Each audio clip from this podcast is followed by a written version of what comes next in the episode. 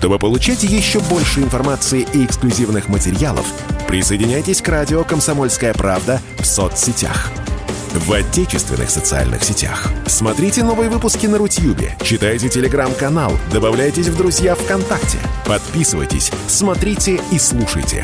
Радио «Комсомольская правда». Самая оперативная и проверенная информация в эфире и соцсетях.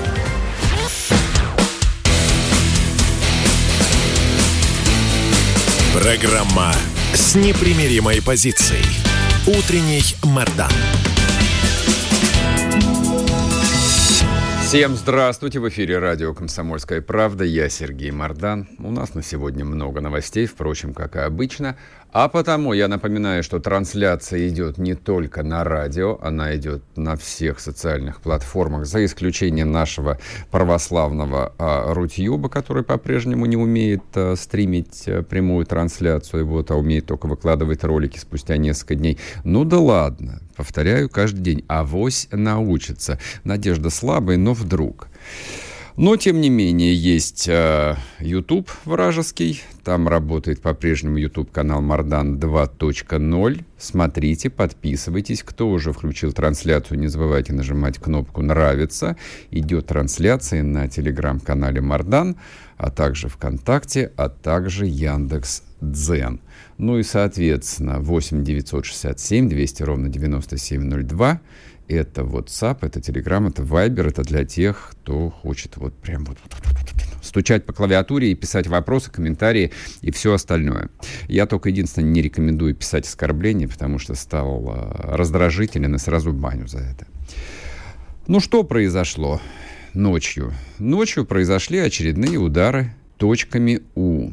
Ну то, что украинская армия била по Изюму, о чем, по-моему, в ч- около четырех часов утра Саша Коц написал. Одну точку сбили, вторая попала.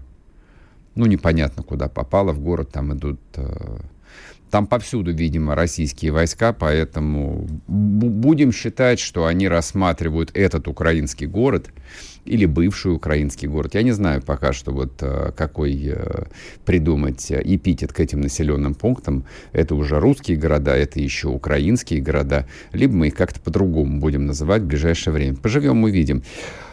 Вот, ну хорошо, предположим, это часть, так сказать, боевых действий, которые активно идут на Донбассе. Но три ракеты, которые украинская армия запустила по Херсону, это отдельная тема для разговора, конечно же. А две ракеты сбили, одна попала в районе, насколько я понимаю, телебашни. Я почему оговариваюсь все время? Не потому, что я не подготовился к эфиру, а потому что репортажей с места очевидных нет. Есть довольно противоречивые комментарии государственных информационных агентств. Я практически сразу увидел эти новости и, в общем, довольно долго, вместо того, чтобы спать, следил за комментариями, появится ли какая-нибудь информация. Соответственно, хохлы тут же опубликовали жизнерадостные ролики. Это, собственно, вот к вопросу. Вот украинских роликов теперь о результатах попадания российских ракет вы не найдете. Вот. Ну, либо найдете спустя два-три дня. Может быть, если повезет. Потому что у них за это двенадцать лет дают. У нас пока что, в общем, эти времена цензуры еще не наступили. Я даже не знаю, хорошо это или плохо. Скорее, плохо. А... Но вот то, что удалось увидеть, так сказать, в первую очередь, это был всполох огня, вот некий взрыв в районе телевышки херсонской. А информационное агентство тут же написали о том, что, вероятно, украинские военные пытались попасть в здание областной администрации, которую... за два дня до этого взяли под контроль российские военные. Может быть так, может быть нет. А я допускаю, что, возможно, их целью являлось и, собственно, здание областной администрации, в которой, возможно, находились российские военные, что не факт, а вполне может быть, что били прицельно именно по телевышке, потому что буквально накануне все телеграм-каналы, все информационные агентства, ну и, соответственно, федеральные а, телеканалы сообщили о том, что все в Херсоне налаживается, наконец, мирная жизнь, как это прекрасно. И вот, наконец, заработали российские телеканалы. Реакция. А, это не повод а, рвать волосы, я не знаю, у кого где они растут. Это скорее повод, а, так сказать, задать очередной риторический вопрос. Ну хорошо, а, Украина понимает значение старых добрых электронных СМИ, прежде всего телевидения. Ну, Украина всегда это понимала. Украина это понимала до две тысячи четырнадцатого года, и тем более Украина это очень хорошо понимала после две тысячи четырнадцатого года. Результат чего мы сейчас видим. То есть мы имеем дело с результатом крайне качественной, крайне целенаправленной пропагандистской работы. Можем, конечно, вот, провести логическую цепочку и задать э, вопрос, а как у нас пропагандистская работа была в том же самом направлении, успешной или нет? Или у нас был один сплошной Ургант? Угу, правильно понимаете, именно так. У нас был один сплошной Ургант, большой патриот России, который временно отъехал отдохнуть. Но он вернулся, правда, скоро появится, наверное. Поэтому то, что украинцы ударили по телевышке, это не символ, это вполне рациональное решение, потому что они прекрасно знают, что достаточно месяца, двух месяцев целенаправленной, выстроенной информационной работы с населением, и население меняется на глазах. И та картина мира, которую вчерашним еще украинским э, гражданам, живущим на, теле- на территории Херсонской области, м- ну вот уложила слоями в голову украинская пропаганда, украинские СМИ, там следа не останется, и картина мира полностью изменится. И из вчерашних упырей, возбужденных, точнее перевозбужденных, которые, не отдавая себе отчет, готовы, да, кричать «сукс» какой-нибудь, не понимая, что может прилететь в голову совсем не резиновая пуля, на глазах появятся добропорядочные, спокойные обыватели, которые готовятся к курортному сезону в Крыму и думают, ага, если я куплю сейчас клубнику в Херсонской области и отвезу ее в Алушту, сколько я наживу денег. Вот этого ни в коем случае допустить нельзя. Поэтому Украина и била по телевышке. И я повторяю свой риторический вопрос. Ну да, там вот в самом начале, я уж не знаю по какой такой причине, что это был за, так сказать, эмоциональный всплеск, мы приняли решение и нанесли удар в район Киевского телецентра. Но правда нет, оговорились, что сказали, что не-не-не, мы не бьем ни по какому телецентру, мы же бьем только по военным объектам, а там раньше, а там находился, значит, украинский какой-то центр специальных операций. Хорошо, что его разрушили. А почему вы до сих пор киевский телецентр не разрушили, дорогие мои? Почему украинские телеканалы продолжают вещать по всей территории этой несчастной Украины? По какой причине до сих пор на территории Украины продолжают работать интернет-провайдеры? А что, вы вдруг не знаете, где находятся их, там, не знаю, коммутаторы, вот узлы связи? Их так же трудно разрушить, как железнодорожный мост через Днепр? Нет, гораздо проще. Вот разрушить э, ракетой «Калибр» или, там, или, или даже «Искандер» железнодорожный мост сложно. Там нужно гораздо больше э, динамита заложить, чтобы дернуть его. А вот разрушить узел связи провайдера проще простого. Одной ракеты вполне достаточно. Что? Сопутствующий ущерб? Мирное население? Сотрудники телеком-компаний? Могут погибнуть, пострадать серьезно. Это до сих пор кого-то интересует. Вы действительно до сих пор не рассматриваете украинских журналистов как законную цель? В таком случае я удивлен. Они же сами настаивают на этом. Там Гордон, Влащенко. Но это из тех, вот, кого мы более-менее знаем. Они настаивают на том, что они воины свободной Украины, они сражаются с оккупантами. Ну, раз они сражаются с оккупантами, может быть, подвести итог их сражению, потому что ущерб, который они наносят в этой войне, довольно существенный. Согласен, глупо э, тратить дорогостоящую крылатую ракету на какого-нибудь даже журналиста Гордона, блогера-миллионника. Но почему не шандарахнуть по, по телевизионному центру? В каждом областном городе-то объясните мне, пожалуйста. Это же очевидно. Не догадывались? Пожалуйста. Спа- спасибо, хохлы подсказали. Спасибо. Мы их так долго обзывали селюками, дураками, провинциальными клоунами, фальшивым несостоявшимся государством, людьми, которые ничего не умеют, которые просрали остатки промышленности. Вот аж языки, а, языки стерли. А видишь-то, оказывается, нет, кое-что умеют.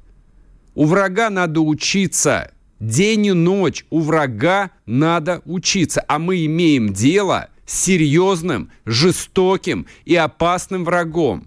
И, к слову, российские телевизионные каналы продолжают свою работу в Херсоне. Слава богу, и это хорошо. А вот украинские телевизионные каналы не, до... не должны продолжать свою работу по всей территории Украины. Я так думаю. Вернемся после перерыва и продолжим. Не уходите. спорт кэ пэ точка ру. О спорте, как о жизни.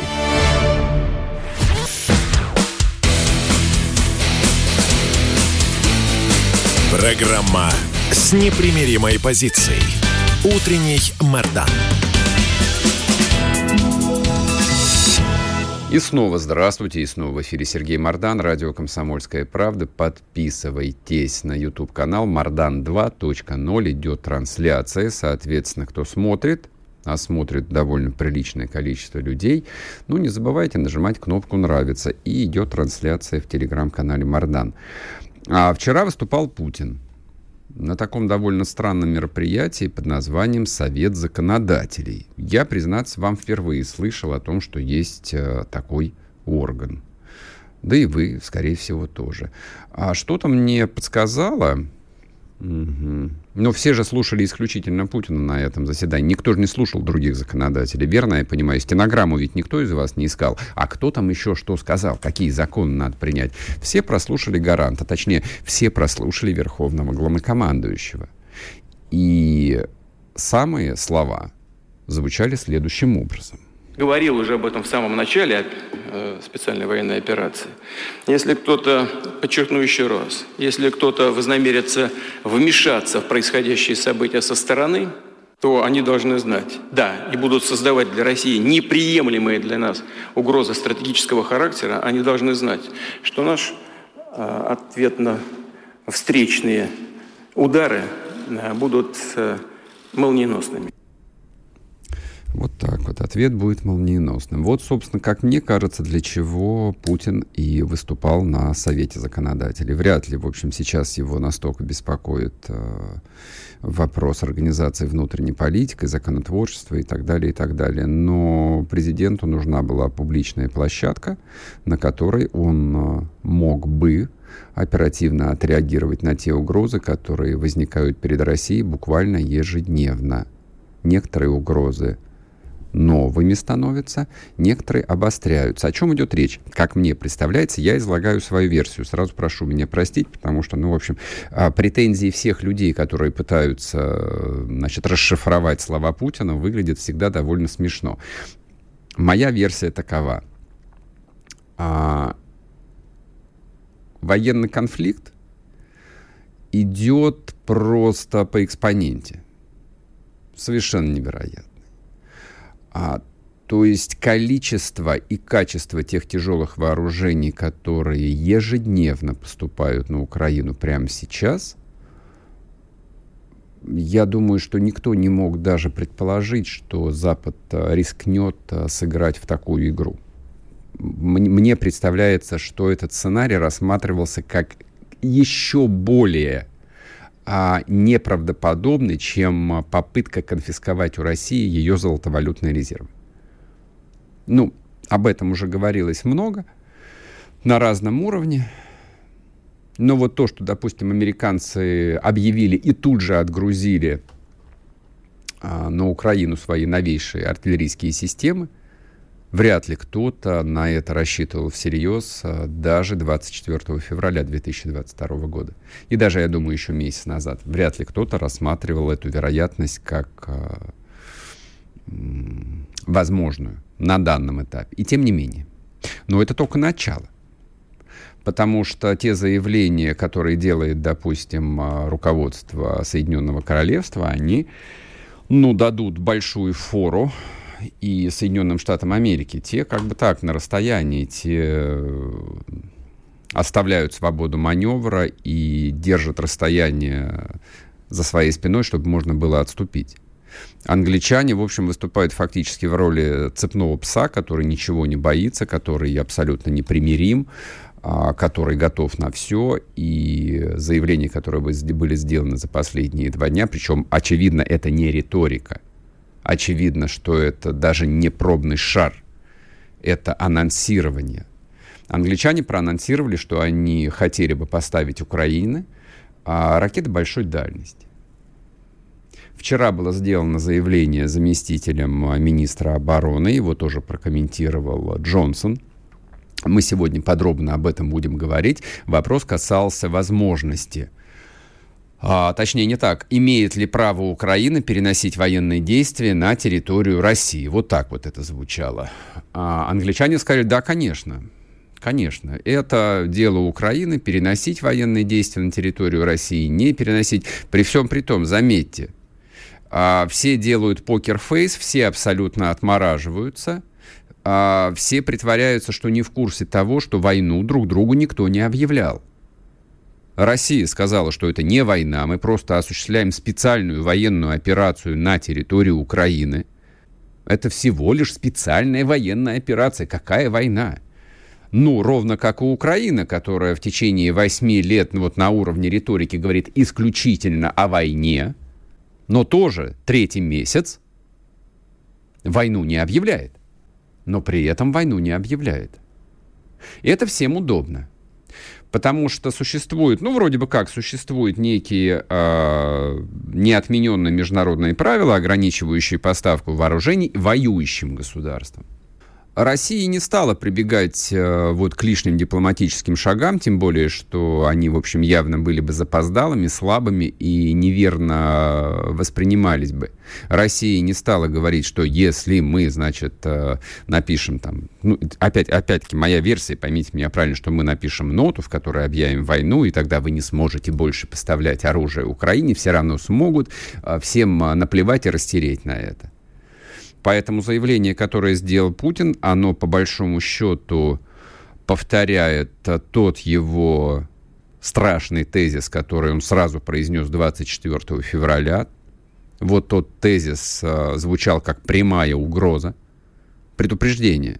Ну, как хотите, хотите предупреждение, хотите угрозы. Мне нравится больше угрозы. Слово там такое вот более наполненное смыслом о том, что если вы попытаетесь нам помешать, мы, соответственно, используем весь арсенал, который есть в нашем распоряжении. Президент а, вчера был, я бы сказал, достаточно возбужден. То есть он не демонстрировал свое фирменное хладнокровие. Нет, это был не хладнокровный Путин. Это был Путин, который, в общем, глядя прямо в глаза опасности, врагу, сказал, что мы не будем демонстрировать, мы не будем пугать, мы просто сразу применим. Как в свое время произнес предшественник Владимира Владимировича, мы вас похороним. Если придется, мы вас похороним. Тот, кто не глухой, тот, кто не тупой, тот услышал и понял, о чем идет речь. Но я, по крайней мере, надеюсь на это. То есть все говорят о том, что это поколение западных политиков принципиально отличается от поколения политиков шестидесятых годов, которые все прошли Вторую мировую. Все до единого.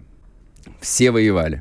Или почти все воевали. Но они все были военным поколением. Сейчас тут нет никого военного поколения. Это все люди, которые выросли, повзрослели, постарели, приобрели свой политический багаж или бэкграунд, как говорят англосаксы. После тысяча девятьсот девяносто первого года они себя ощущают поколением победителей в холодной войне. Они существуют и действуют в парадигме того, что Россия ничего не может или Россия струсит, что Россия отступит.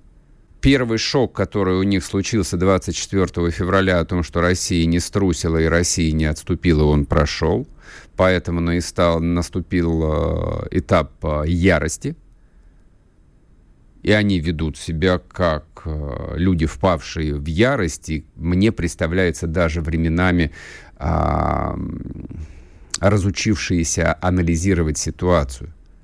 Но вот если еще два, ну, полтора-два месяца назад, там особенно наши, бывшие, бывшие наши либералы, ну, они почти все же уехали, теперь они не наши уже, а ихние, вот, итало-израильско-турецко-армянские, ну, кто куда подался, я не знаю куда. Вот, они вот эту тему про то, что у Путина нет никаких сил, и поэтому, когда Путин поймет, что, в общем, все его авантюра обанкротилась, он прибегнет, значит, к тактическому или не к тактическому там, ядерному оружию. И это был такой вполне политтехнологи- политтехнологический прием, часть информационной войны. Сейчас они притухли. Вот я вчера пытался посмотреть, кто что пишет, кто как комментирует. Вот эти вот политтехнологи всякие, там, журналисты, общественные деятели, мыслители. А, ничего они не пишут, они ничего не произносят. Они не, ну, им, им страшно просто. То есть они понимают, что это не риторика, это не игры. Это вот та ситуация, которая во многом является следствием безумие Запада, безумие полного. То, что они делают, это безумие. Вряд ли я излишне драматизирую, как мне кажется. Сейчас будет короткий перерыв на новости. Вернемся, продолжим. Не уходите. Чтобы получать еще больше информации и эксклюзивных материалов, присоединяйтесь к радио «Комсомольская правда» в соцсетях. В отечественных социальных сетях. Смотрите новые выпуски на Рутьюбе, читайте телеграм-канал, добавляйтесь в друзья ВКонтакте, подписывайтесь, смотрите и слушайте. Радио «Комсомольская правда». Самая оперативная и проверенная информация в эфире и соцсетях.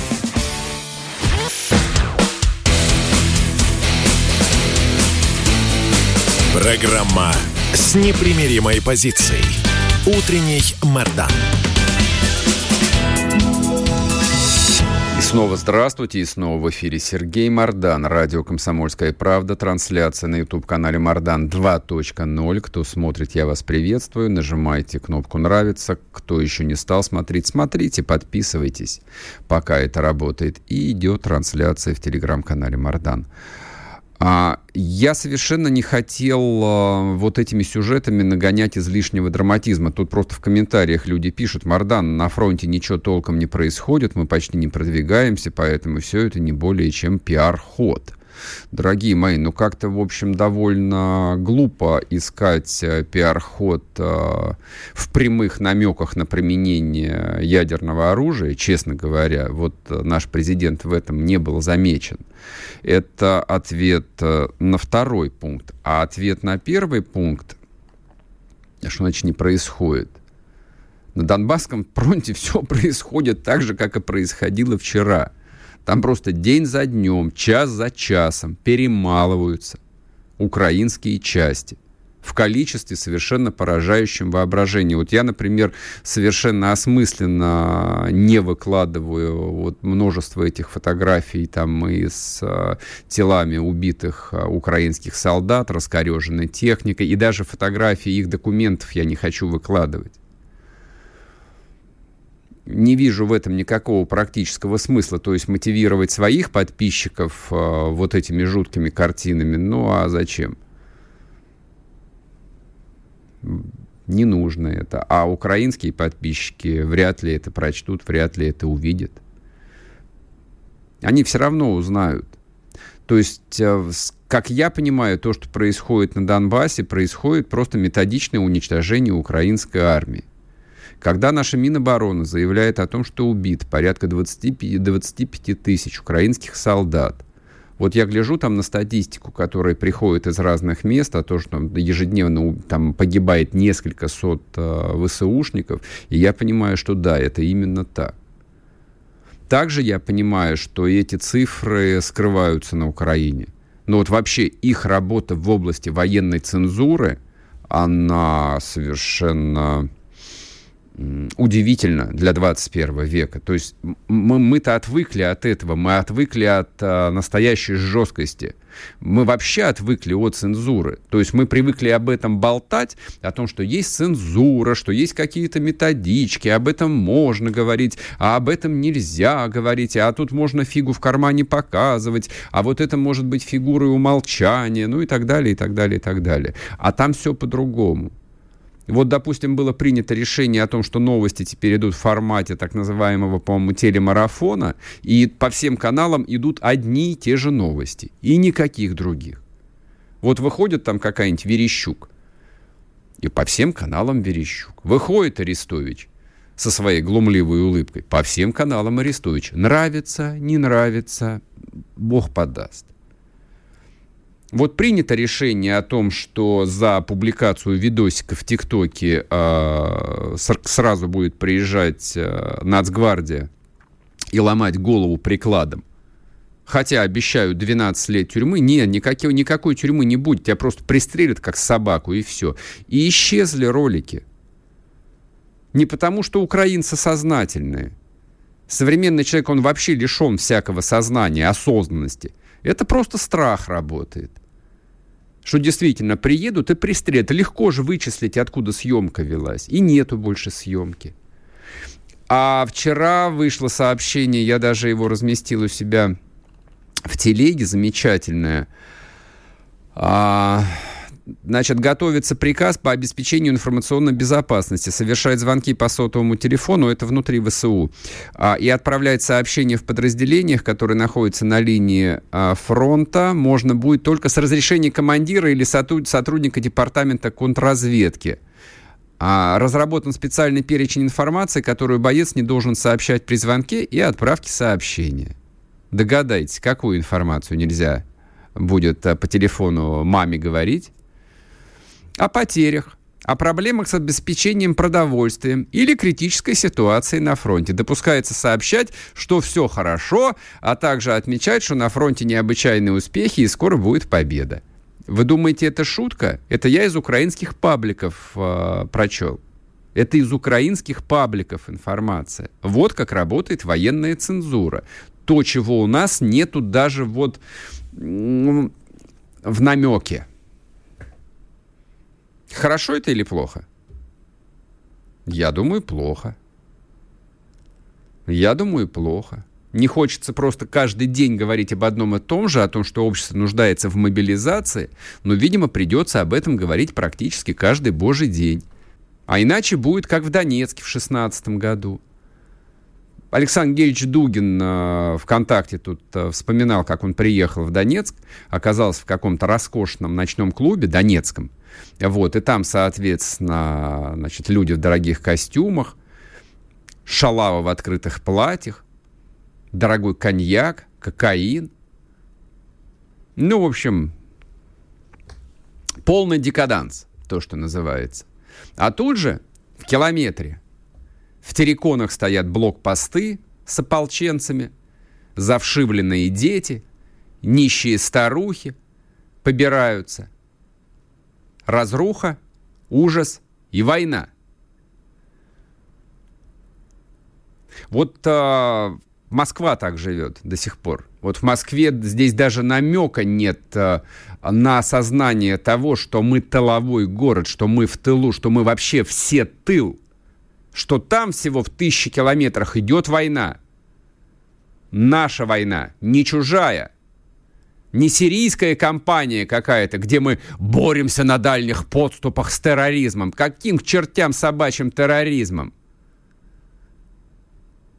А мы в тылу. И вот этого даже близко нет пока что. Даже вот, вот в ощущении в маленьком каком-то. Дело не в том, что все должны ходить с каменными лицами, а, ну, не знаю, там, и с георгиевскими ленточками. Нет. Вот эти вот а, демонстрации наглядные, это признак слабости и ничтожности какой-то. И вот как раз вот той самой довоенной жизни, когда важно казаться, а не быть.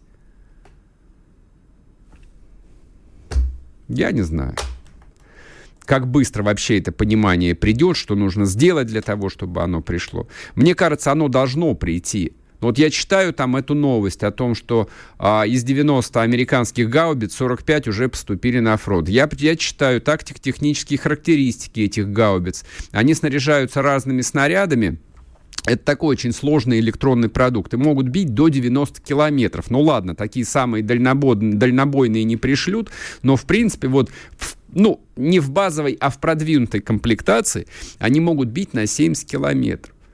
И плюс система контрбатарейной борьбы еще вместе с ними приходит. И артиллерийские расчеты к этим гаубицам уже подготовлены, естественно, на территории Польши. И я понимаю, что эти американские гаубицы будут стрелять в русских солдат, будут убивать русских солдат, наших русских солдат. И, собственно, вот Путин же про это говорит. Он про это говорит. Не про что-то абстрактное. Да, он употребляет термин «специальная военная операция». Но этот термин, опять-таки, никого не должен вводить в заблуждение.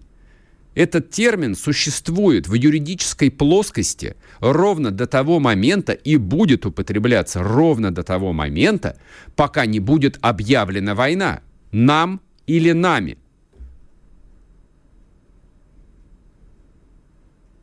Но содержательно то, что происходит на фронте, на настоящем фронте, на очень протяженном, конечно же, это война. Конечно же, там гибнут русские солдаты, там сражаются русские солдаты.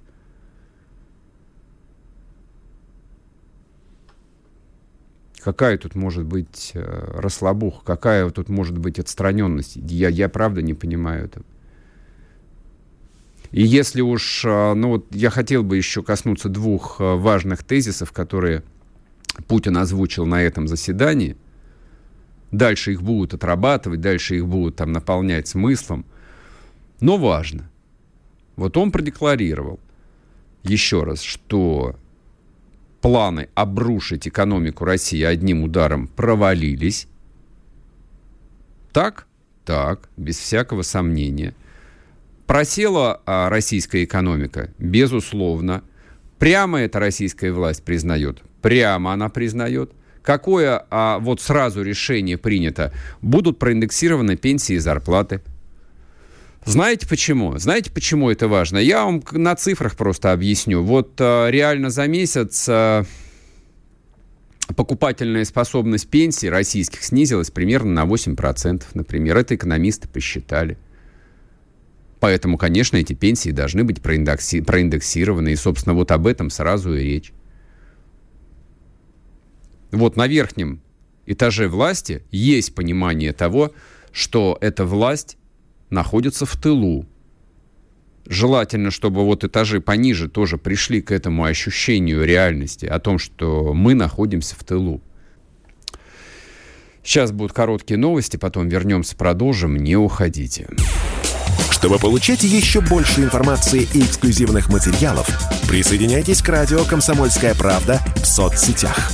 В отечественных социальных сетях. Смотрите новые выпуски на Rutube, читайте Telegram-канал, добавляйтесь в друзья ВКонтакте, подписывайтесь, смотрите и слушайте. Радио «Комсомольская правда». Самая оперативная и проверенная информация в эфире и соцсетях.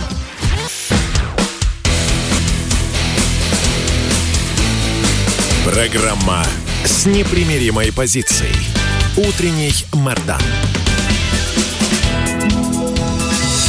И снова здравствуйте, и снова в эфире радио «Комсомольская правда». Я Сергей Мардан, соответственно, телеграм-канал Мардан и ютуб-канал Мардан два точка ноль. А вчера еще две было важные новости, на мой взгляд. Они отчасти, в общем, иллюстрируют вот тот мой тезис о том, что Россия воюющая страна, есть фронт, а есть тыл. И, в общем, вот это вот мироощущение, оно так или иначе должно прийти.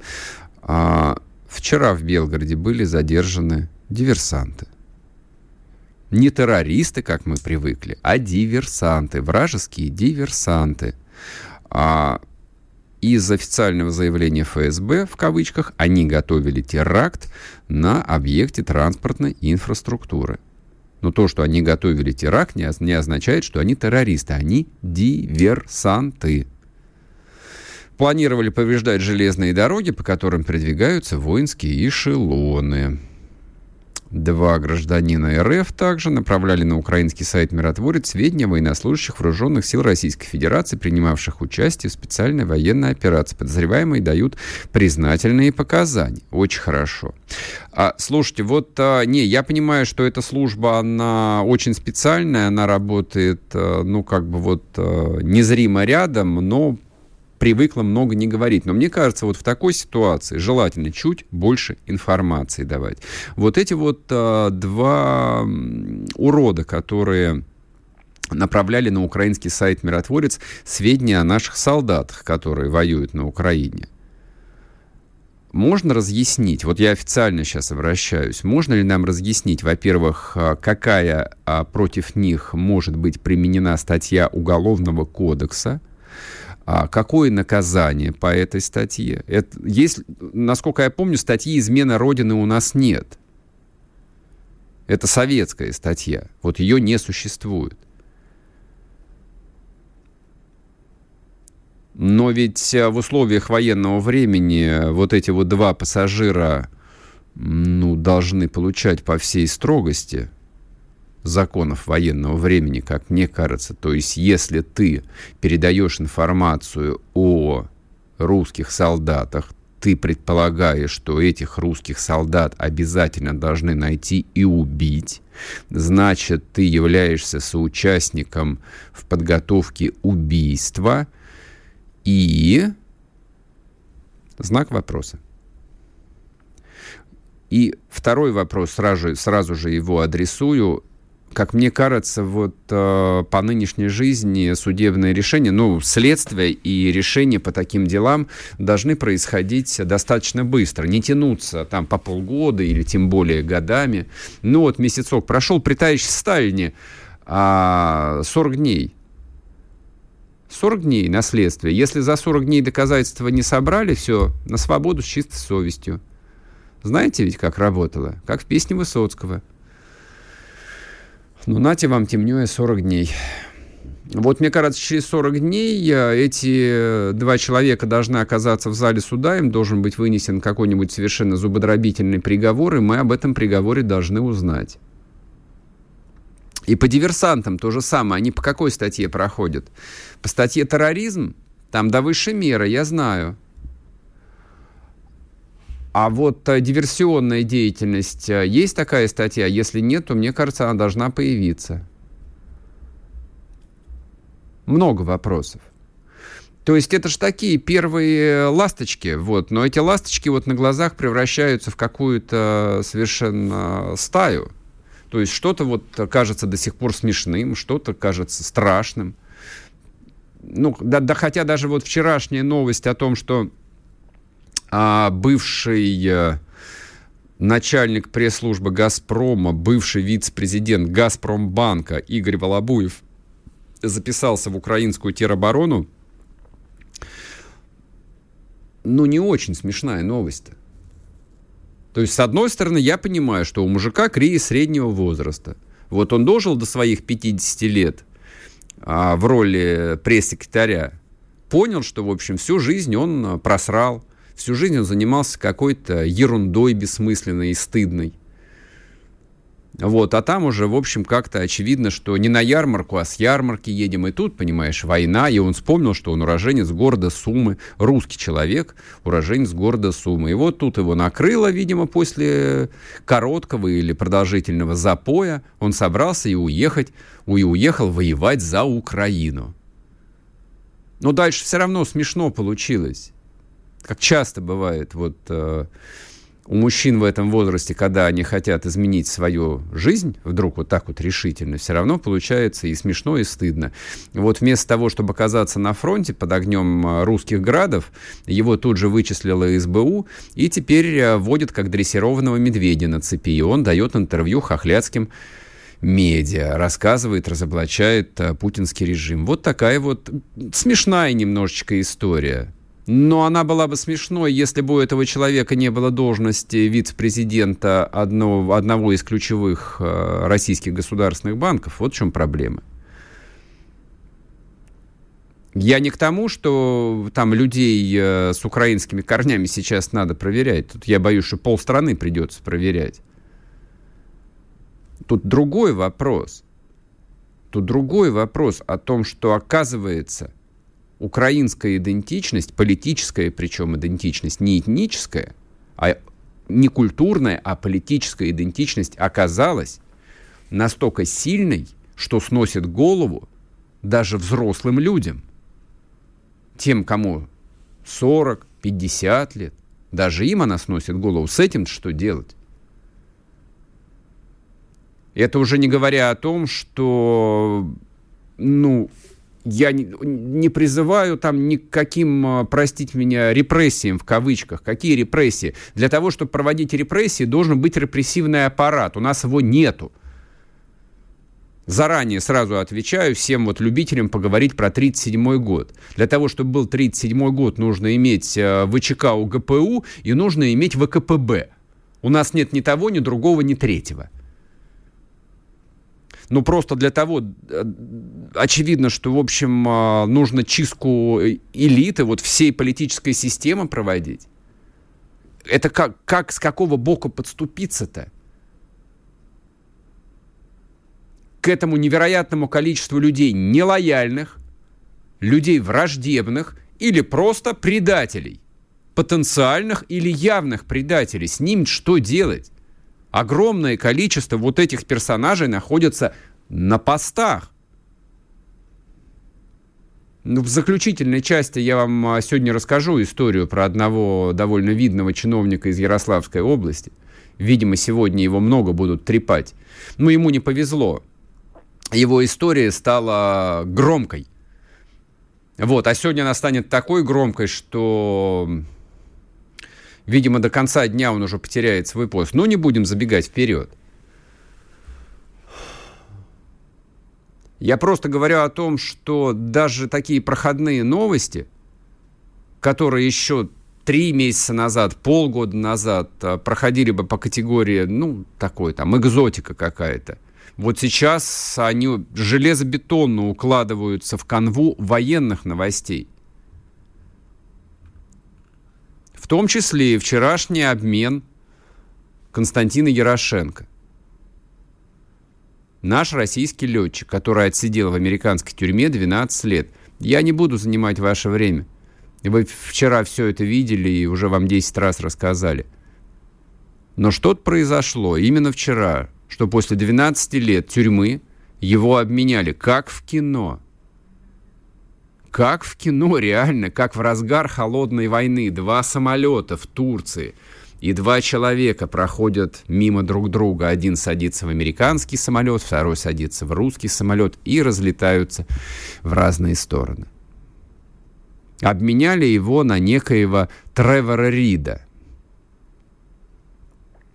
Тревора Рида тоже приняли по странной статье под названием, а, значит, что он порвал обмундирование полицейскому и ударил его напарника. Окей, хорошо, пусть так будет. Мы согласны, даже не будем подвергать сомнению. Хотя я предполагаю, что это был не просто студент, не просто бывший морской пехотинец. Скорее всего, это был вполне себе действующий американский разведчик, которого приняли, в общем, в тот момент, когда посчитали необходимым.